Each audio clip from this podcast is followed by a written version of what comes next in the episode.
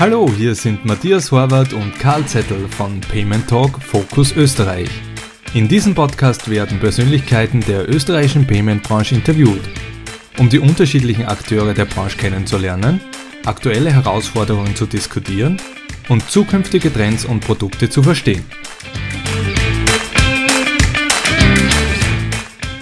Wir begrüßen unsere Hörer zu einer neuen Folge von Payment Talk. Heute zu Gast ist Christian Renk, Geschäftsführer und Head of Sales Merchant Services bei Six Payment Services Austria. Herzlich willkommen und dürfen dich bitten, dich kurz unseren Hörern vorzustellen, Christian. Ja, hallo, willkommen auch äh, von meiner Seite. Ja, sehr gerne. Äh, äh, ja, Name Christian, Christian Renk, bin jetzt äh, knapp äh, äh, drei Jahre Geschäftsführer bei der, bei der Six Payment Services äh, Österreich. Äh, vielleicht kurzer Background von meiner Seite. Äh, ich habe sehr starke Finanz, einen Finanz-Background, habe sehr, aber auch sagen wir, auf der Händlerseite im E-Commerce und bei digitalen Services gearbeitet. Das ist auf der, auf der anderen Seite unseres Geschäftsfeldes. war dann viele Jahre für die, für die Sofortüberweisung beziehungsweise dann in weiterer Folge für die Klarna-Gruppe tätig, äh, auch dort äh, für den österreichischen Markt zuständig äh, gewesen und auch andere Märkte aufgebaut. Aber wie gesagt, seit drei Jahren, äh, wie gesagt, auch die Herausforderung bei der Six Payment Services, die jetzt ja zur, zur Wordline-Gruppe gehört, ähm, äh, vorrangig natürlich auch äh, das POS-Geschäft abwickelt äh, und äh, hier dementsprechend auch für den gesamten österreichischen Markt und für den, für den Standort Österreich äh, verantwortlich bin. Herzlichen Dank. Äh, dürfen wir dann gleich nochmal bitten, äh, ein bisschen mehr über die Six Payment Services zu erzählen? Äh, wo kommt die her? Wer ist Eigentümer? Und ein bisschen ein Background dazu? Ja, gerne, gerne. Äh, ja, die Six äh, ist vielleicht nicht so bekannt wie die, ich sag mal, die ehemalige PayLife. Äh, das ist an sich immer das Thema, wo wir, wo wir ausholen, wo wir ein bisschen, das historische Thema aufgreifen. Ich glaube, den Brand PayLife, ja, oder das Unternehmen PayLife, sage mal, ist, äh, glaube in Österreich wesentlich äh, äh, vielleicht noch geläufiger ja, als die Six Payment Services. Äh, hat natürlich auch damit zu tun, dass äh, damals die, die PayLife ja, mit dem gesamten Produktportfolio äh, die Issuing-Seite und auch die Acquiring-Seite abgedeckt hat. Ja, was heißt das? Also Issuing-Seite, das war auch die äh, Kreditkarten äh, ausgebende Funktion in unserem Unternehmen und jetzt, äh, wie gesagt, auch äh, über die SIX eigentlich nur mehr die Acquiring-Seite, die hier abgedeckt wird. Und wie gesagt, bei PayLife waren eben genau diese zwei Bereiche standen da im Fokus. Wie gesagt, da waren wir wirklich sehr, sehr breit aufgestellt. Und äh, die SIX äh, hat dann in weiterer Folge, also Schweizer, Schweizer Konzern, äh, die SIX Group und die SIX Payment Services in Schweiz, äh, hat dann die PayLife übernommen hat sich dann auf den Acquiring-Part äh, fokussiert, äh, hat dann auch dann das Issuing-Geschäft äh, verkauft an die, an die, an die BAWAG äh, bzw. EasyBank äh, und äh, daher jetzt dann seit diesem Zeitpunkt eigentlich nur mehr mit dem Brand Six Payment Services am Markt vertreten in Österreich und in weiterer Folge vor circa zwei Jahren wurden wir von der Wordline-Gruppe übernommen, internationaler französischer börsennotierter äh, Konzern, äh, der auch in dem Bereich natürlich sehr stark aktiv ist, im Acquiring-Business, aber auf der anderen Seite auch im Terminal-Bereich. Also wir arbeiten natürlich auch mit starker Terminal-Infrastruktur in Österreich und haben hier dementsprechende Partner und wie gesagt mit der Wordline, mit dem Zusammenschluss sind wir das nicht nur im Acquiring-Business stark, sondern auch, auch betreffend der Terminal-Infrastruktur, die wir dann de facto auch in-house abbilden können. Äh, ja, ich glaube, das ist so ein bisschen der Überblick äh, zu Six Payment Services. Wir sind, äh, wie gesagt, im Acquiring-Business tätig. Was heißt das? Äh, wir äh, wickeln äh, Zahlungsverkehrstransaktionen ab, sind auf der Seite, wo nur die Händler unsere, unsere Kunden sind. Also wir haben keine äh, B2C-Kundenbeziehung. Äh, das heißt, unsere Kunden sind Händler und haben in Österreich insbesondere äh, den Lebensmittel-Einzelhandel unter Vertrag, äh, allen voran Rewe, äh, Hofer Lidl sind unsere größten äh, und stärksten äh, Partner in Österreich, äh, aber wie gesagt auch äh, in vielen anderen Bereichen, äh, wo wir unser Geschäft abwickeln können. Und äh, wie gesagt, äh, wir haben, wir sind fokussiert auf den Handel äh, und nicht auf den Endkonsumenten. Wie gesagt, das ist der Issuing-Teil. Äh, das sind andere Teilnehmer im ganzen Zahlungsverkehrszyklus, die diesen Bereich abdecken. Ja, danke auf jeden Fall schon mal für den, für den Überblick. Jetzt haben Sie es eigentlich schon erwähnt, kurz, äh, was ist der Unterschied zwischen einem Issue und Acquirer? Und ich glaube mal, äh, einer der, der, der grundsätzlichen Unterschiede ist, glaube ich, auch die Vertrags- äh, Konstruktion heißt, als äh, auf der Acquiring-Seite habe ich auf, auf der Akzeptanzseite äh, Händler sitzen und auf der anderen Seite, auf der Issuing-Seite, äh, am Ende des Tages habe ich einen Karteninhaber, also das wären dann Sie oder ich, eine, eine, eine, eine natürliche Person im Hintergrund quasi, der dann äh, am Ende des Tages den Vertrag mit, mit, mit mir hat. Das heißt aber, äh, um, das, um das Conclusio zu schließen hier, äh, dass die Six Payment Services Austria in Österreich keine Karten ausgibt, korrekt? Korrekt, ja. Äh, was für Produkte und Services bieten Sie denn Ihren Händlern und, und quasi den Merchants an? Heißt, in, in, in welchen äh, Produktausprägungen äh, sind Sie unterwegs? Sie haben uns jetzt kurz erwähnt, äh, dass, dass dass sie stark sind bei Supermarktketten etc.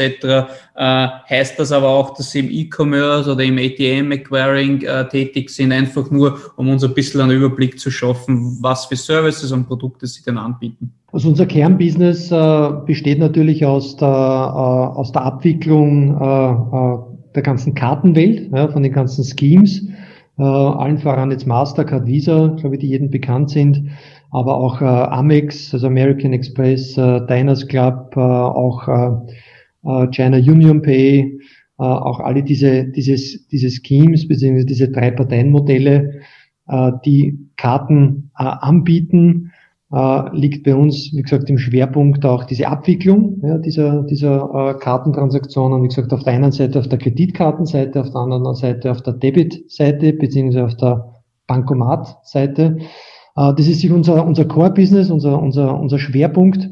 Äh, aber wie gesagt, für einen Händler ist es natürlich wichtig, dass man jetzt nicht nur die Transaktion an sich abwickelt, ja, natürlich mit allen äh, rechtlichen Rahmenbedingungen, Sicherheitsaspekten und so weiter.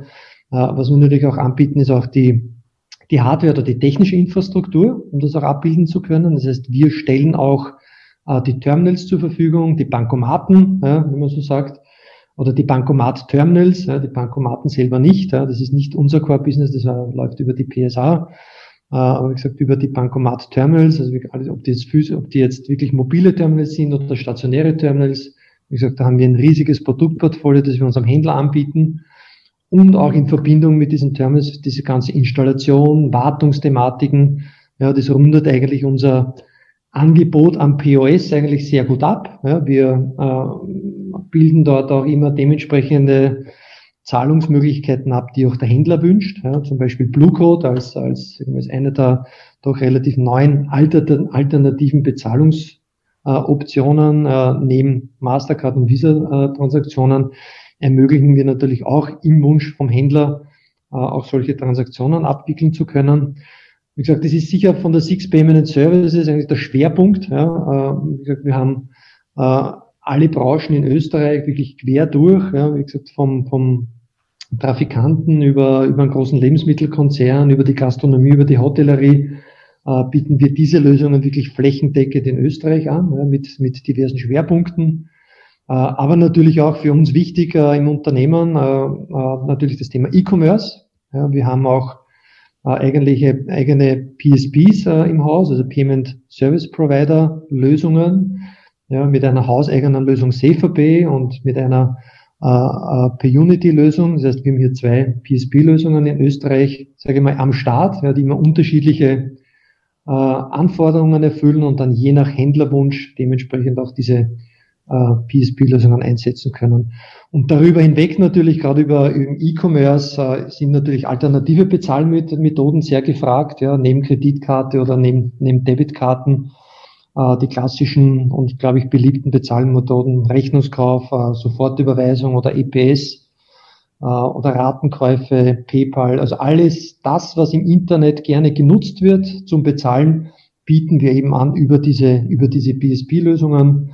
Und wie gesagt, so schließt sich so ein bisschen der Kreis, dass man sagt, man hat natürlich Händler, die stationär äh, agieren, aber natürlich auch im E-Commerce tätig sind. Und so können wir eigentlich alles aus einer Hand anbieten und für sämtliche Geschäftsmodelle unsere Lösungen anbieten. Also das ist so wirklich so ganz das grobe Picture ja, für, für, für unsere Bereiche. Äh, können dann natürlich sehr viele Speziallösungen anbieten, äh, sei es im stationären Bereich, wie zum Beispiel äh, für Trafikanten. Äh, wir haben äh, in Österreich vor einiger Zeit äh, die Altersverifizierung implementiert. Was heißt das? Das heißt, wir können über die Debitkarte oder über die Maestro-Karte, über die Bankomatkarte einen Zigarettenautomaten de facto freischalten lassen, ja, für jene Kunden, die dementsprechend auch Zigaretten kaufen dürfen, ja, aufgrund der ganzen Jugend- äh, oder Altersbeschränkung. Äh, die sind auch Lösungen, die wir dementsprechend dem Handel anbieten oder in dem Fall den Trafikanten. Äh, wie gesagt, das sind ganz, ganz wichtige Themen, dass man so am, am Point of Sale oder bei Selbstbedienungsautomaten natürlich auch den Jugendschutz äh, im, im, Auge behalten kann, aber trotzdem natürlich auch mit der, mit der Karte bezahlen kann. Wäre natürlich für uns jetzt interessant, ob es die Möglichkeit gibt, von Ihnen zu erfahren, wie viele Kunden haben Sie denn circa? Also wie viele Händler errechnet man äh, als, als, als seine Kunden, als, als Six Payment Services Austria? Ja, also äh, wir haben circa 30.000 Händler unter Vertrag. Äh, wie gesagt, vom äh, großen Lebensmittelkonzern äh, bis zu mobilen Terminals, die jetzt ähm, vielleicht nur ein, zwei Mal im Monat oder in der Woche eingesetzt werden. Also wirklich, wir haben, es gibt eigentlich de facto keine Branche, die wir nicht abdecken. Und äh, ja, so gesehen haben wir gesamt gesehen, ja, mittlerweile schon knapp über 30.000 Händler. Kann man da irgendwie grob einen Prozentsatz sagen, was das in Abdeckung ist in Bezug auf ganz Österreich? Ja, also man gibt immer unterschiedliche Definitionen. Das heißt, äh, vom Marktanteil, ja, die Six Payment Service ist, ist Marktführer in Österreich im, im Acquiring-Business und äh, wir decken damit äh, so circa, je nach Definition, ob man jetzt von der Terminalanzahl spricht oder vom Umsatz, aber wir bewegen uns äh, bei einem Marktanteil so zwischen 45 und 55 Prozent in Österreich. Dann vielleicht zur nächsten Frage äh, bezüglich des Businessmodells. Äh, wie sieht da konkret das Businessmodell aus? Ja, also wir haben äh, das, das, das, das Basis-Businessmodell äh, besteht daraus, äh, wie gesagt, dieser Vier-Parteien-System. Wir sind als Acquirer derjenige, äh, der mit den Zahlungsverkehrstransaktionen dann dem Händler äh, die Sagio-Sätze verrechnet. Das sind natürlich diese ganzen äh, Card-Scheme-Fees, äh, sei es von Mastercard, Visa, äh, auch Interchange-Fees, äh, die reguliert sind, äh, auch diese ganzen Gebühren von den, von den, von den Schemes oder von den Zahlungsmittelanbietern, die sind da grundsätzlich enthalten. Ja, wir haben hier natürlich einen dementsprechenden Aufschlag und verrechnen eben für diese Dienstleistung direkt dem Händler dementsprechende Disagio-Sätze oder Transaktionsentgelte und führen dann dementsprechend auch wieder diese Kosten an die Schemes ab oder an die anderen Stakeholder, wo wir praktisch gesammelt das ganze, äh, die ganzen Desaggio-Sätze eigentlich von Händlern einheben. Das ist an sich unser Core-Business. Ja, bei auf der E-Com-Seite, äh, wie gesagt, haben wir auch die, die PSP-Lösungen, äh, wo man dann auch die zur Verfügungstellung der Plattform dementsprechend bepreist oder auch transaktionsbasierendes Pricing mit dem Händler abrechnet. Aber im Großen und Ganzen ist es an sich, dass, dass die Sagio äh, inklusive einem Transaktionsentgelt. Bezüglich BOS und E-Commerce, ähm, sieht man da Änderungen jetzt aufgrund der Covid-Situation? Äh, sieht man da, dass äh, das gewachsen ist, stark im E-Commerce? Ja, ich meine, das 2020er Jahr war, war extrem herausforderndes, spannendes äh, äh, Jahr. Ja, klar, wir haben, äh, wir haben natürlich äh, aufgrund der, der, des ersten Lockdowns, sag ich mal, dann Mitte, Mitte März, äh, natürlich einen, einen massiven Anstieg von E-Commerce-Transaktionen verzeichnet. Ja, ich glaube, wie, wie alle E-Commerce-Player natürlich dementsprechend da äh, viel Umsatz generiert haben. Auf der anderen Seite selbstverständlich dadurch, dass, dass Geschäfte geschlossen wurden, Gastronomie, Hotellerie geschlossen wurde und jetzt nach wie vor ist, äh, verändern natürlich dementsprechende Transaktionen. Aber was hat sich geändert? Ja, also das war insofern interessant zu beobachten, dass auf der einen Seite E-Commerce gestiegen ist, äh, im stationären Handel sehr stark äh, das kontaktlose Bezahlen oder Bezahlen mit Karte eigentlich gefördert wurde, ja, dass man eigentlich weggehen sollte vom Bargeld, war für uns äh, gerade im, im digitalen Zahlungsverkehr eigentlich ein, ein, ein Riesenpush, ja, muss man ganz ehrlich sagen weil wir haben da auch äh, sehr viel Gratiswerbung bekommen ja, von Lebensmittelkonzernen, die das auch in ihren Filialen stark beworben haben. Ja. Wir haben auch gemeinsam mit allen äh, Vertretern im Zahlungsverkehr auch äh, das kontaktlose äh, Bezahllimit ja, von 25 Euro 50 Euro erhöhen können. Äh, das ist aufgrund dieser Krise und aufgrund dieser Anstrengungen, die jetzt, glaube ich, in ganz Österreich äh, vollzogen worden sind, sehr, sehr schnell über die Bühne gegangen. Und da muss man eigentlich fast sagen, das würden wir sonst nicht in diesem Zeitraum schaffen. Ja. Äh, wie gesagt, dieses Limit auf 50 Euro fördert natürlich generell ja, das digitale Bezahlen, das kontaktlose Bezahlen und dann spricht natürlich auch, auch, auch die Cashless-Transaktionen. Wird, äh, sollte mit äh, per Ende der Pandemie ja, vielleicht wieder reduziert werden. Wir im Zahlungsverkehr hoffen natürlich, dass das bei diesem Limit bleibt. Aber natürlich hat der E-Commerce stark profitiert, profitiert weiterhin sehr stark, ja, auch durch diese unterschiedlichen Entwicklungen in 2020. Aber was man natürlich schon auch sieht, dass äh, Leute generell im E-Commerce immer mehr zu, zu so alternativen Bezahlmethoden tendieren. Ja, also nicht rein zu äh, Kreditkartenzahlungen, sondern wie gesagt zu Rechnungskauf, zu einer Sofortüberweisung, zu auch vielleicht für den Handel günstigeren Zahlungsmitteln, die dementsprechend auch, auch, auch gepusht werden. Also da tut sich schon sehr viel, ja, aber natürlich für uns als, als Aquarius ist wichtig, genau dem Händler all das anzubieten in seinen Branchen, in seinen Bereichen, die für ihn wichtig sind und die für ihn an oberster Stelle stehen. Hat man einen Anstieg im E-Commerce äh, gesehen, sprich, äh, dass mehr Händler äh, auf Sie zugegangen sind? Ja, ganz massiv, ganz massiv. Also wir haben auf der einen Seite äh, im stationären Bereich an, an, an Bedarf gehabt, an Mobilterminals, ja, wo man sagt, jetzt diese ganzen Liefer-, Zustellservices, jetzt Click und Collect zum Beispiel ist ein Riesenthema. Ja.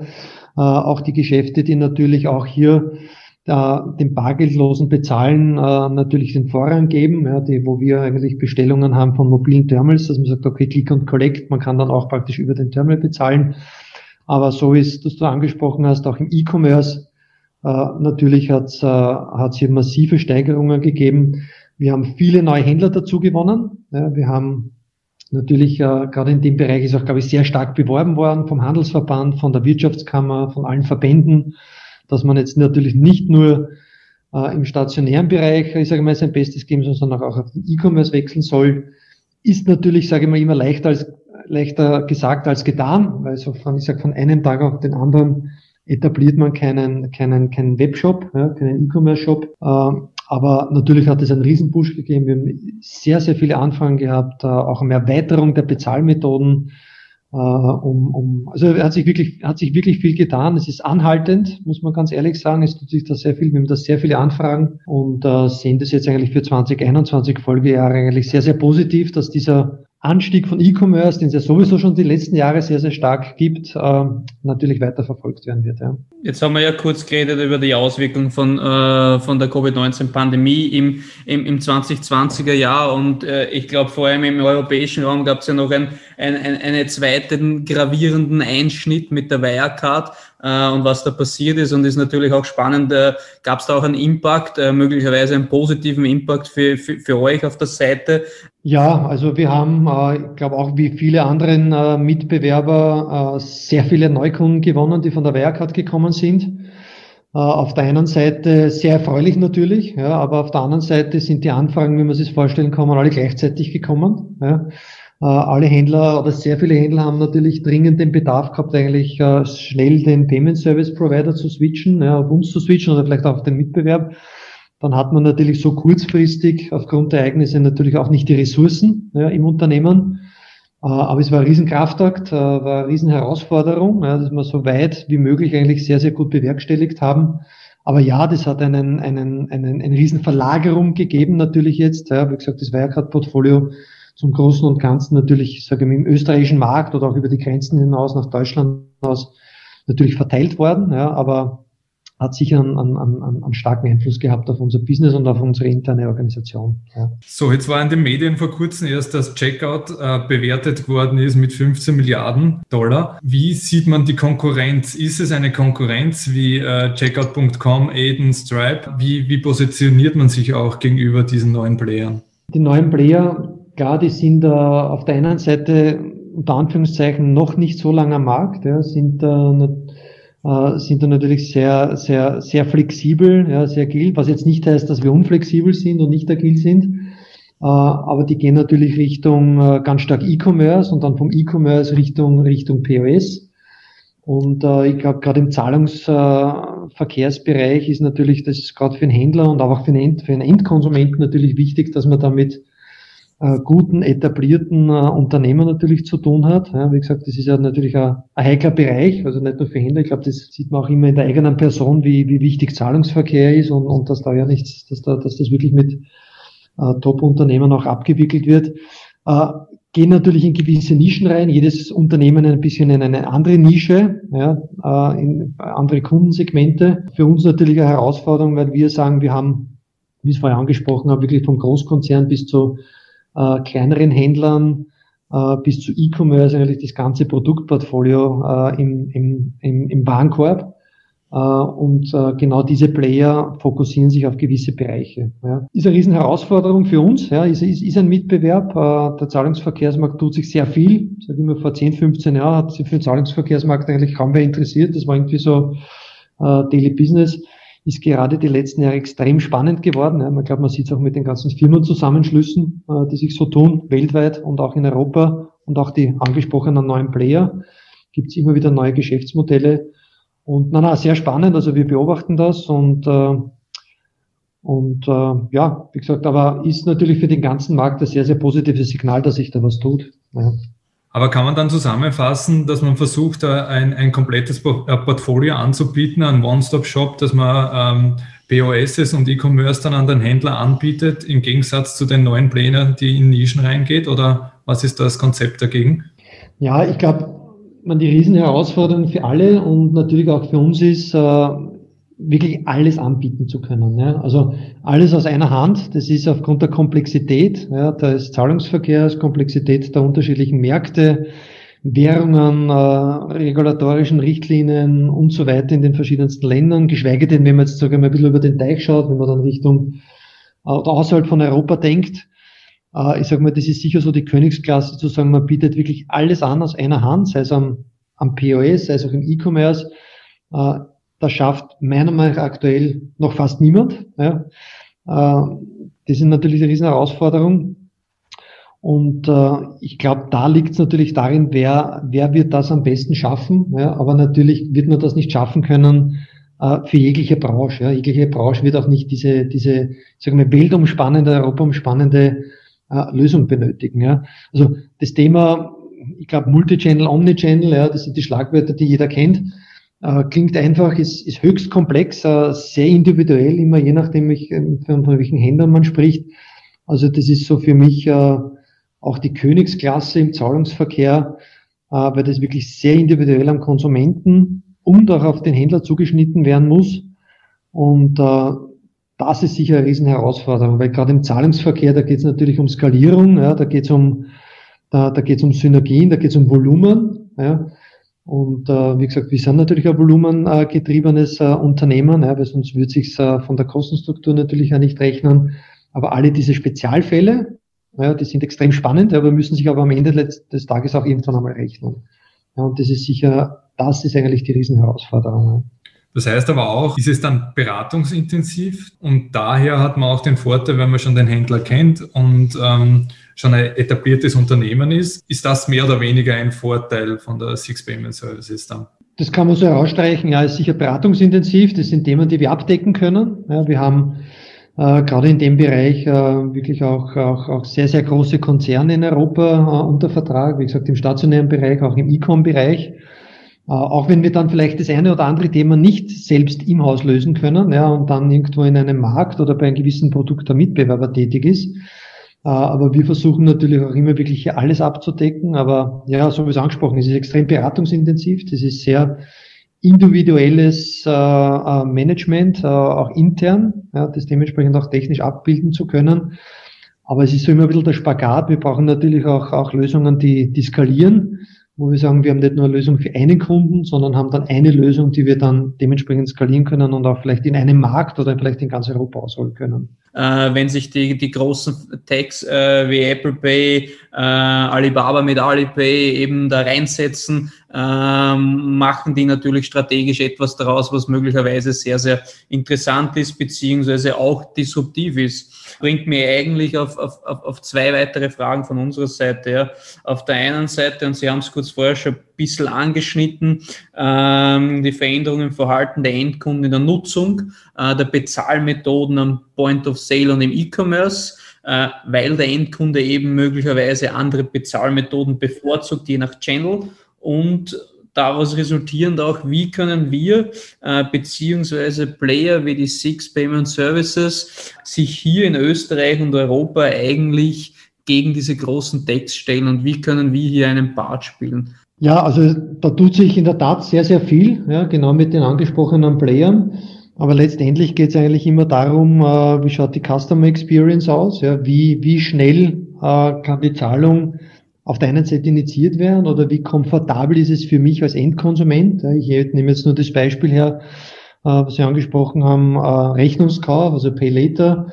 Ich sage mal, das ist aus der Fashion-Welt oder gerade im E-Commerce äh, für äh, als Zahlungsmethode eigentlich überhaupt nicht mehr wegzudenken. Ja, also wie gesagt, das ist die beliebteste Bezahlmethode äh, im Fashion-Bereich, ja, weil man natürlich zuerst gerne mal das Produkt sehen will, äh, bevor man bezahlt hat äh, und dann vielleicht noch äh, Zahlungsziel bekommt von 14 Tagen oder wenn man noch weiter das Thema spinnt, natürlich auch mit äh, äh, das mit Ratenkäufen abdecken kann, wenn man es nicht gleich, gleich finanzieren möchte, wenn der Warenkorb größer ist. Also ich glaube, das ist ein ganz wichtiger äh, Bereich von der Usability her für den Kunden. Äh, und das sind immer Zahlmethoden, die sind, äh, die, die stehen im Vordergrund für den Konsumenten. Ja. Am POS, äh, ich nehme das Beispiel her, äh, Apple Pay.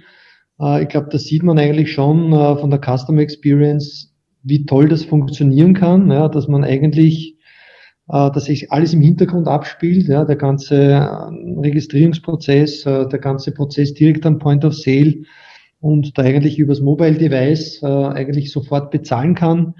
Man auch als Kunde Apple Pay vertraut, dem, dem, dem, dem Partner vertraut, hier in keinster Weise irgendwo Bedenken hat, dass bei der Zahlung was schief laufen kann. Ich glaube, das ist ein ganz wesentlicher Bereich, ja, das System also schnell, sicher, äh, und günstig, ja, günstig für den Konsumenten, günstig für den Händler. Ja, das sind genau diese äh, ich sage mal, Argumente, die, die immer wieder gebracht werden, aber die sind immer gültig und werden immer gültig bleiben. Aber da tut sich natürlich extrem viel und äh, für uns äh, als Six ist es natürlich wichtig zu sagen, äh, wir müssen genau das dem Handel anbieten. Ja. Wir müssen das auf der einen Seite äh, die Kundenbedürfnisse aufnehmen, äh, genau diese Optionen auch dem Handel anbieten, äh, das für den Handel auch ab, abwickeln können. Ja, genau so friktionsfrei wie nur möglich. Und äh, wie gesagt, es geht gar nicht immer nur darum, für die Transaktion selber etwas zu bepreisen, sondern wie gesagt, das ganze Produktportfolio anzubieten, alle Services dahinter anzubieten, die Sicherheit zu gewährleisten, die Schnelligkeit zu gewährleisten, die Performance zu gewährleisten, das ist, wofür ein Konsument bezahlt. Das ist eigentlich das, wofür auch ein Händler bezahlt. Äh, und äh, ich glaube, das ist an sich ein Thema, wo wir uns auch in der Zukunft sehen, hier als wirklich zuverlässiger, äh, kompetenter und langjähriger Partner in dem Bereich tätig zu sein, wo man sagt, okay, man legt diese Bereiche in unsere Hände und äh, wie gesagt, ganz egal, welche Bezahloption dann noch kommen mag oder auch nicht. Ja. Ich meine, die ganzen Technologien, die wir angesprochen haben, die sind ja nicht aus, aus dem europäischen Raum oder kommen äh, aus China und kommen aus Amerika. Wie sieht man da die Rolle von Österreich und Europa? Können wir da noch mitmischen oder muss man einfach das anbieten, was der Kunde haben will? Also die zweite Frage, man muss immer das anbieten, anbieten was der Kunde haben will. Ja. Äh, warum ist ein PayPal so stark? Ja, PayPal ist ja deswegen so stark, weil das die einzige Bezahloption war auf, der, auf dem Marktplatz eBay. Ja, ganz, wirklich ganz, ganz kurz zusammengefasst. Ja, das war die einzige Bezahloption. Äh, natürlich aufgrund der Bekanntheit äh, auf der ganzen Welt von eBay äh, haben die Kunden diese Bezahlmethode immer bevorzugt. Ja, das ist dann natürlich in den ganzen anderen Handel, im E-Commerce natürlich auch dementsprechend etabliert worden. Und der Druck wird immer vom Konsumenten, immer vom Endkonsumenten kommen. Ja? Also das, was der Endkonsument wünscht, muss de facto der Händler auch implementieren, ja? sei es im E-Commerce-Bereich oder sei es auch am Point of Sale. Ja, ich glaube, das ist einmal der ganz wesentliche Punkt. Äh, das ist natürlich immer ein bisschen ein Henne-Ei-Problem. Was kommt zuerst? Eine Bezahlmethode, die der Händler anbietet, ja, oder äh, ein Wunsch, den, der, vom, der vom Konsumenten kommt. Ja, also ich glaube, da tut sich jedes äh, Bezahlmittel äh, relativ schwer wie Sie es angesprochen haben, alle diese Player, die, die da, ich sage mal, generell sagen wir, marktbeherrschend sind oder die wir in Österreich und Europa haben, stammen aus Amerika. Das sind alle amerikanische Schemes wie Mastercard, Visa. Auf der anderen Seite haben wir mittlerweile die chinesischen Bezahlprodukte.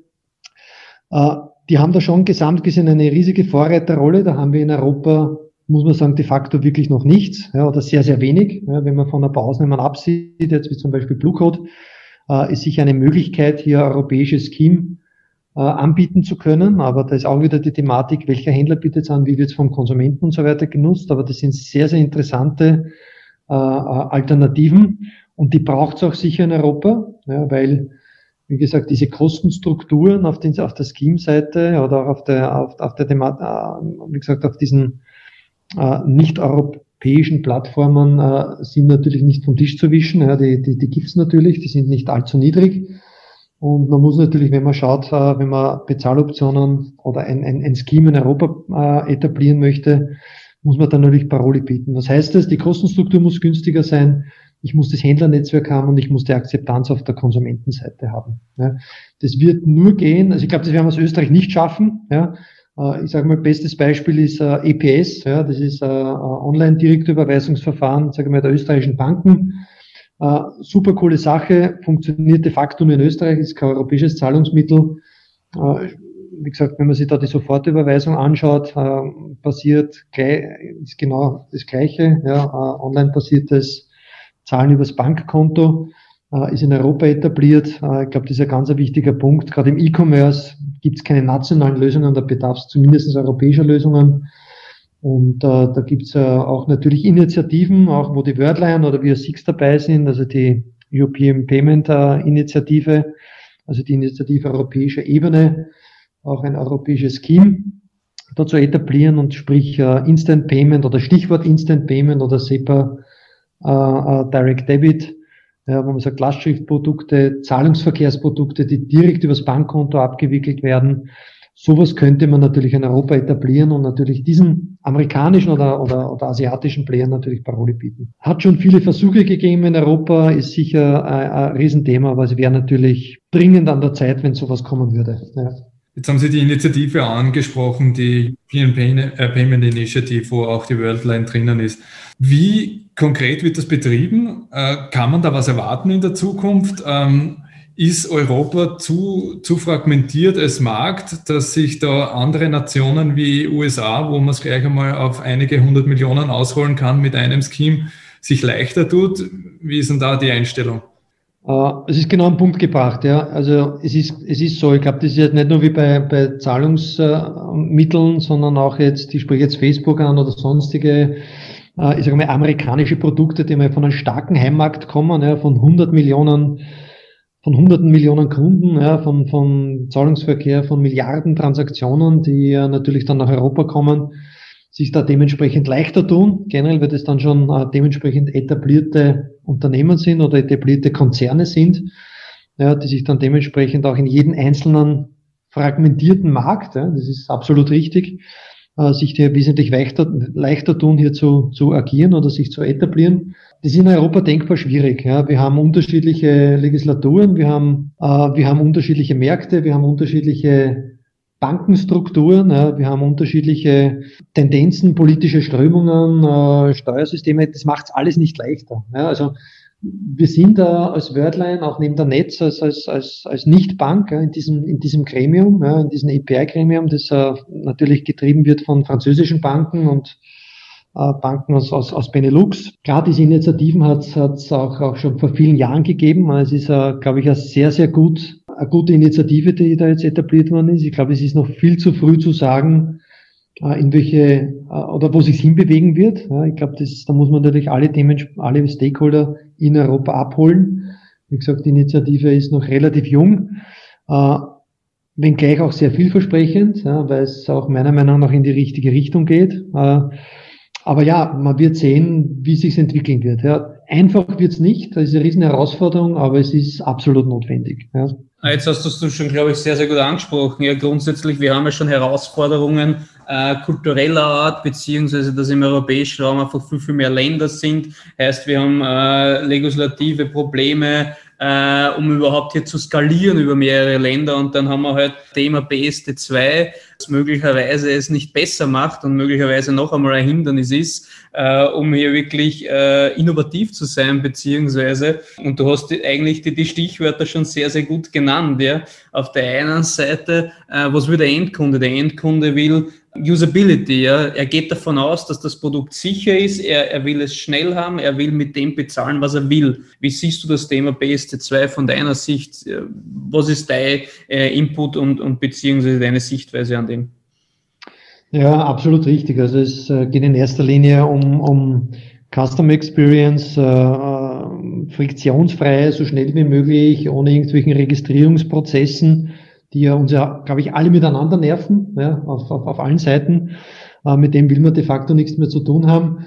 Wie angesprochen, die Benchmark oder eine Benchmark Amazon, ja, kann man natürlich zu Amazon generell stehen, wie man möchte, aber was sie da schon gut können, ist natürlich der ganze ähm, Zahlungsverkehr. Also wenn ich heute ein Produkt kaufe bei Amazon, ich komme mit dem Zahlen in keinster Weise mehr in Berührung. Ja, das alles hinterlegt, habe damit nichts mehr zu tun, äh, habe natürlich da einen Partner, dem ich zu 1000 Prozent vertraue. Ja, also ich brauche Karte ist hinterlegt, brauche nur mehr ähm, einmal klicken und, und, und äh, der Bestellprozess inklusive des Bezahlprozesses erledigt. Und ich glaube, mit dem äh, das ist die Benchmark oder auch im POS jetzt vielleicht auch äh, Apple Pay ist auch so die Benchmark, ja, wo ich sage, ich habe da eigentlich nicht noch einmal fünf Klicks, ja, geschweige denn, wie angesprochen, PSD2, Strong Customer Authentication, wo ich dann vielleicht in einem Bezahlprozess mich noch einmal bei dem, bei einer Mastercard, Visa oder bei sonst irgendwo, ganz unabhängig davon, äh, noch Daten eingeben muss, mir vielleicht registrieren muss, äh, noch einen PIN eingeben muss. Das will man einfach nicht. Ja. Und das sind genau auf der einen Seite klar, die Sicherheit äh, ist wichtig, ja, es ist äh, überhaupt kein Thema, aber für den Endkonsumenten ist das eigentlich eine Selbstverständlichkeit. Ja. Die haben das Vertrauen, die wissen, dass das abgewickelt wird im Hintergrund, so sicher wie nur möglich. Und derjenige, der das genauso schafft, ja, Beispiel Amazon, sei es Apple Pay, äh, wie auch immer, der wird das Rennen um den Konsumenten gewinnen und der wird auch bei den Zahlungsverkehr eigentlich ganz vorne stehen. Ja.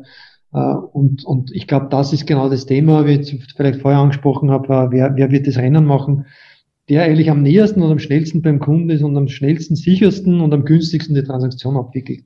Aber ja, alles diese, diese rechtlichen Vorgaben ist natürlich kein, kein, kein, kein toller Aspekt für, für, für, für einen guten, friktionsfreien Zahlungsverkehr. Ja. Die beste 2 ist ja jetzt live seit September 2019. Das ist ein bisschen verschoben worden für die Händlerseite. Ähm, Gibt es da einen Prozentsatz, den man sagen kann, wie viel das jetzt wirklich schon bereit sind? Weil eigentlich sollten ja schon alle bereit sein mit 1.1. Kann man da irgendwie aus Nähkästchen plaudern und äh, sagen, wie, sie, wie das auf dem österreichischen Markt aussieht? Ja, also würde ich gern, kann ich, kann ich, kann ich gar nicht, weil äh, weil das so viele Abhängigkeiten sind. Wie gesagt, das ist da, da, da müssen die Issuer ready sein, da müssen die Payment Service Provider ready sein, da müssen wir als Acquirer ready sein, da müssen die, die Endkonsumenten de facto auch ready sein. Ja, also grundsätzlich, äh, das läuft. Ja, ich glaube, das ist gesamt gesehen nicht so, wie man es sich vielleicht gesamt gesehen vorstellt, ja, auf der Händlerseite oder auch, auch, auch von unserer Seite. Äh, das wird noch etwas dauern.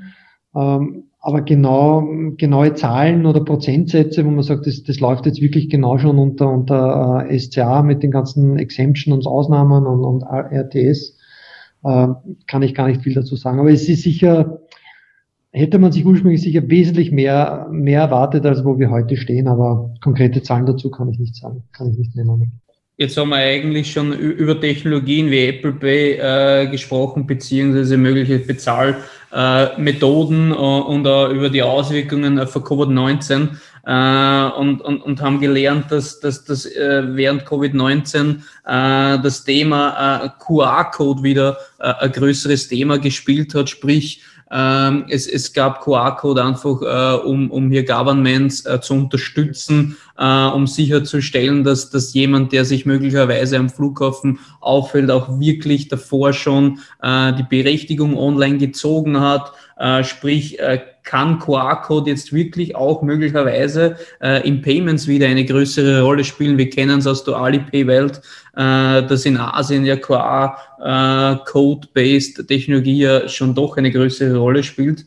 Kannst du dir vorstellen, dass die Technologie vor allem jetzt durch Covid-19 auch einen größeren Vormarsch bekommt, äh, Richtung Payments, sprich, weil sie einfach möglicherweise äh, eine günstigere Variante ist, um zu integrieren, vor allem am Point of Sale, äh, dem Händlern auch eine Alternative zu bieten ähm, zum gängigen äh, Post-Terminal-Hardware-System, äh, um einfach hier QR-Code-Payments äh, zu akzeptieren. Ja.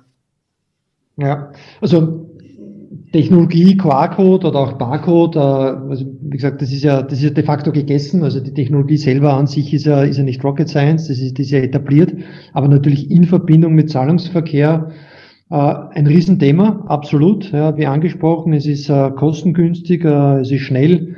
Äh, wir sehen es auch bei, bei, bei Alipay, äh, dass äh, genau diese Thematik äh, natürlich gerade in Asien extrem gepusht, äh, gepusht wird, ja, dass äh, dort ein sehr, sehr günstiges Zahlungsmittel ist, nämlich jetzt nicht nur von der äh, Kartentransaktion selber, sondern auch von der ganzen Hardware-Infrastruktur oder Terminal-Infrastruktur. Ja, das ist sicher, sicher ein Riesenthema. Äh, aber natürlich, äh, man muss das ein bisschen über längere Zeitachse sehen. Also man kann jetzt nicht, äh, sagen wir, wenn man Österreich hernimmt oder vielleicht auch Europa, die bestehende Terminal-Infrastruktur, die wir haben, die kann man sicher nicht so von einem Tag auf den anderen ersetzen. Ja? Weil wenn man sich so ein Alibi-Terminal oder so ein Cube ansieht, ja, das ist an sich ein, Anführungszeichen, ein recht dummes Gerät, ja, wo man jetzt wirklich nur den QR-Code scannt. Das ist ja praktisch nur Verbindung vom Händlernetzwerk oder vom Händler zum, zum Mobile-Device äh, des Endkonsumenten. Das ist ja eigentlich nur ein, ein einfaches Enabling-Produkt. Das könnte man nicht so einfach ersetzen, wenngleich das natürlich, wenn man sich das anschaut, eine sehr kostengünstige Lösung wäre ja, für den Handel. Also ich sehe da grundsätzlich äh, mittellangfristig ein Riesenpotenzial ja, mit äh, Bezahlen über QR-Code, Barcode, ja, in Verbindung vielleicht direkt auch äh, mit Bankkonto. Wie gesagt, Initiative Instant Payment, äh, SEPA Direct Debit. Äh, das sind sicher sehr, sehr zukunftsträchtige Lösungen, aber auch da wiederum derjenige, der die Lösung so gut anbietet für den Endkonsumenten und für den Handel und das dementsprechend breit anbieten kann, äh, wird auch das Rennen machen. Aber hat Riesenpotenzial, absolut. Das bringt mich zur Frage, zu, zu, unserer Lieblingsfrage, wie zahlen wir 2030 und jetzt vielleicht ein bisschen losgelöst von der Technologie, sondern vielmehr, welche Teile der Value Chain gibt es noch? Äh, brauchen wir die Banken so in der jetzigen Form noch? Äh, braucht es die Acquire? Braucht es die Issue? Welche welche Teile werden eventuell obsolet werden? Also ich glaube, die Banken wird es immer brauchen, ja, weil das Thema Vertrauen, was ich angesprochen habe, ja, also ich glaube, das Grundvertrauen hat jeder in seine, in seine Hausbank. Ja. Ich glaube, das ist immer so ein bisschen die Challenge auch von diesen reinen Online-Banken oder virtuellen Banken. Ja. Ich sage immer, vielleicht spreche ich da nur für mich selbst, ich würde zu einer Bank jetzt vielleicht nicht mein, mein Gehaltskonto anvertrauen, ja, wird vielleicht auch ein paar andere Themen abwickeln, aber dieses Ur- oder dieses Grundvertrauen in die Hausbank ist ein ganz ein wesentlicher Punkt. Und für mich ist es ein ganz ein wesentlicher Punkt, dass die Bank äh, eine Rolle spielt im Zahlungsverkehr und das wird auch weiterhin so bleiben. Ja. Das ist ein ganz wesentlicher Anker beim Zahlungsverkehr, weil alles, was ich heute bezahle, ja, über Kreditkarte, über Debitkarte, über Rechnungskauf, letztendlich läuft es immer übers Bankkonto. Letztendlich wird es mir immer vom Bankkonto abgezogen in irgendeiner Form habe ich immer mit meiner Bank zu tun. Ja, also darum ist es ein ganz wesentlicher Punkt und es wäre auch die Stärke, oder das ist vielleicht auch der Grund, warum es in Europa kein europäisches Scheme gibt, ja, weil da müssten alle europäischen Banken zusammenspielen und wir haben angesprochen, das ist denkbar schwierig, alle europäischen Banken hier unter einen Hut zu bekommen. Äh, aber das ist an sich genau der Punkt zu sagen, das sind Player, die es weiterhin geben wird. Wo wird der Zahlungsverkehr sein? Äh, ich glaube, so lange wird es gar nicht dauern bis 2030 der Zahlungsverkehr wird komplett im Hintergrund sein. Ja, also Beispiel Amazon, Beispiel Apple Pay. Ich werde es gar nicht mehr mitbekommen, dass ich eigentlich bezahlt habe. Das wird so eine Selbstverständlichkeit sein, ja, dass ich bestelle, dass ich im Hintergrund sogar vielleicht mit meiner beliebten Bezahloption äh, eigentlich das Produkt bestelle. Entweder sage ich, okay, soll man gleich abgebucht werden, oder ich weiß standardmäßig 14 Tage Rechnungskauf, oder ich lasse es reinfließen in ein Portfolio, wo ich dann Ratenkäufe abbilden kann aber der Zahlungsverkehr wird komplett im Hintergrund laufen. Ja, be bestes Beispiel Uber, Taxi, äh, diese, diese Themenbereiche. Ich steige aus dem Taxi aus, brauche ja gar nichts mehr tun, brauche aktiv keine einzige Aktion setzen, vertraue hier blind dem Unternehmen. Eigentlich auch ein Wahnsinn, muss man sagen. Man vertraut hier wirklich blind, weil es so transparent ist. Ich sehe sofort, es wird abgebucht. was wird abgebucht. Ich weiß, ich kann reklamieren. Als Kunde habe ich immer, sage ich mal, de facto recht. Ja, überspitzt gesagt, das ist so wie bei Amazon. Der Endkonsument steht im Vordergrund, das schafft Vertrauen. Aber im Hintergrund, das ist, glaube ich, der andere Teil, das ist immer die Bank. Also das sind so für mich diese zwei, zwei ganz wesentlichen Säulen. Aber Zahlungsverkehr wird im Hintergrund abgewickelt werden. Ja, da sind wir wieder dort, wo wir zuerst waren, wenn es dann Richtung geht, wenn ich mich bei jeder Transaktion, wo, wo einloggen muss, an PIN eingeben muss, Daten eingeben muss, das ist nicht endkonsumentenfreundlich, das wird verschwinden. Gut, somit sind wir am Ende angekommen. Christian Renk, herzlichen Dank für die Zeit und allen Hörern herzlichen Dank fürs Zuhören. Sehr, sehr gerne und äh, bitte nicht vergessen, kontaktlos bezahlen, gerade in diesen Zeiten sehr, sehr wichtig.